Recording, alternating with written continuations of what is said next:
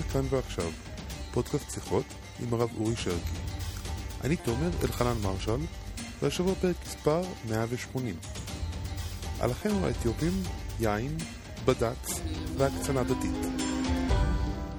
שלום הרב. שלום וברכה. שלומך? אני חושב שאני בסדר, ואתה? נפלא.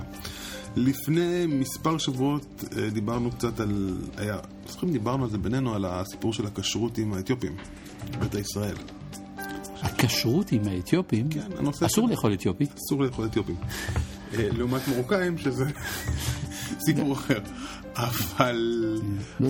העניין עם היין בעקבי ברקן, שהורידו להם... אה, הקשקוש הזה. כן. טוב, זה פשוט, אה, איך לומר, איך לקרוא לזה, אה, לא הייתי לקרוא לזה גזענות הלכתית, כי עם המראת בית דין. המראת בדין, מה? בוודאי, כיוון שהרבנות הראשית פסקה שהם יהודים, אז אני לא מבין איזה היתר יש להתייחס אל אתיופי כלא יהודי. יש, יש הרבה אנשים לצערנו שלא מסתכלים על הרבנות הראשית בצורה... אה, אה, זה נכון, אבל השאלה היא מה אני חושב. נכון. קודם כל, מבחינת האתיופ, בוא נסגור את הפינה הזאת.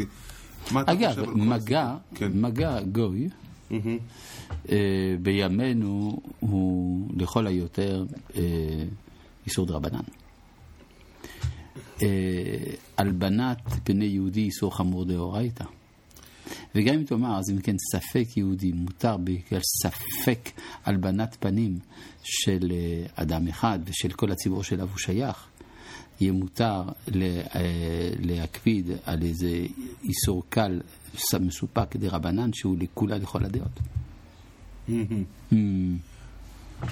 ואיך זה שלא הגיעו לזה אנשים חרדים שמנהלים את הבד"צים?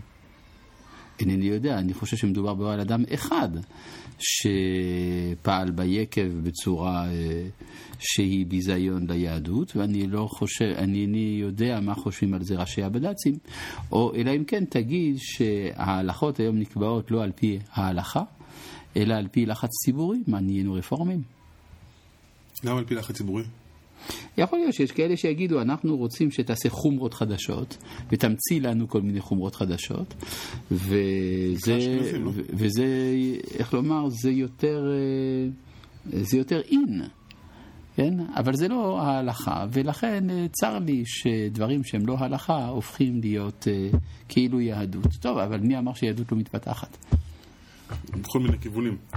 אה, בכל זאת אני רוצה רגע לגעת, אתיופים, הקטע היהודי למיטב הבנתך, כאילו, לא שזה צריך הם יהודים, מה הבעיה? שום שינוי, הם באים עם, עם, עם, עם כי אני יכול להבין, ב, ב, כאילו, די, אם נשחק את המתודה פה, את החרדים שבאים ואומרים, הם, יש להם, אה, להם רבנים, יש להם קייסים, יש להם אה, הלכות אחרות, יש להם... השאלה היא לא אה, אם, מה יש להם או מה אין להם. ההלכה היא שהם יהודים, ובזה נגמר הדיון. בוודאי. יפה. עכשיו נושא של החומרות, שזה גם עוד נושא ש- ש- שעלה בכל מיני נקודות אחרות. רגע, אתה מדבר עכשיו על נושא אחר לגמרי. לא, לא, לא, לא, ממשיך רוצה- לחומרות שאנחנו, ש- שאחד מהם אנחנו דיברנו עליו בתור הבעיה הזאת של הבד"ץ שהחליט שהוא ממציא יהדות חדשה. אמ, לא הבד"ץ, יש בד"צים. יש בד"צים, אוקיי. גם אצלנו הולכים ונהיים יותר ויותר לכיוון החרד"לי, החר, כאילו החרדי הזה של מחפש להקשות על החיים ומחפש לקחת עוד ועוד חומות עליך. כן? אתה לא שם לב? לא. שהרבנות, בצ- הרבנים בציונות הדתית ככה הולכים ו...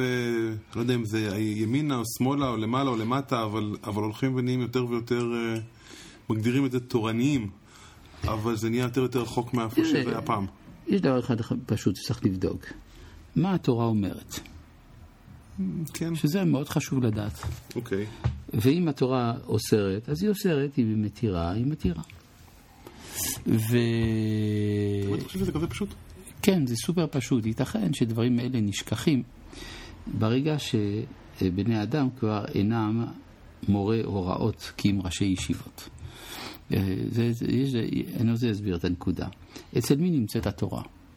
האם התורה אצל רבני קהילות או אצל ראשי ישיבות?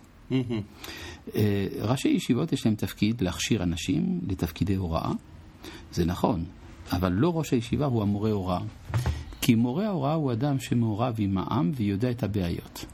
אני אספר לך סיפור. פעם רבי ישראל סלנטר, שהיו לכל הדעות צדיק גדול, הגיע לגור. בקובנו, אצל רבי יצחק אלחנן ספקטור. והרבי יצחק אלחנן ספקטור ביקש ממנו, אל תגור פה בבקשה.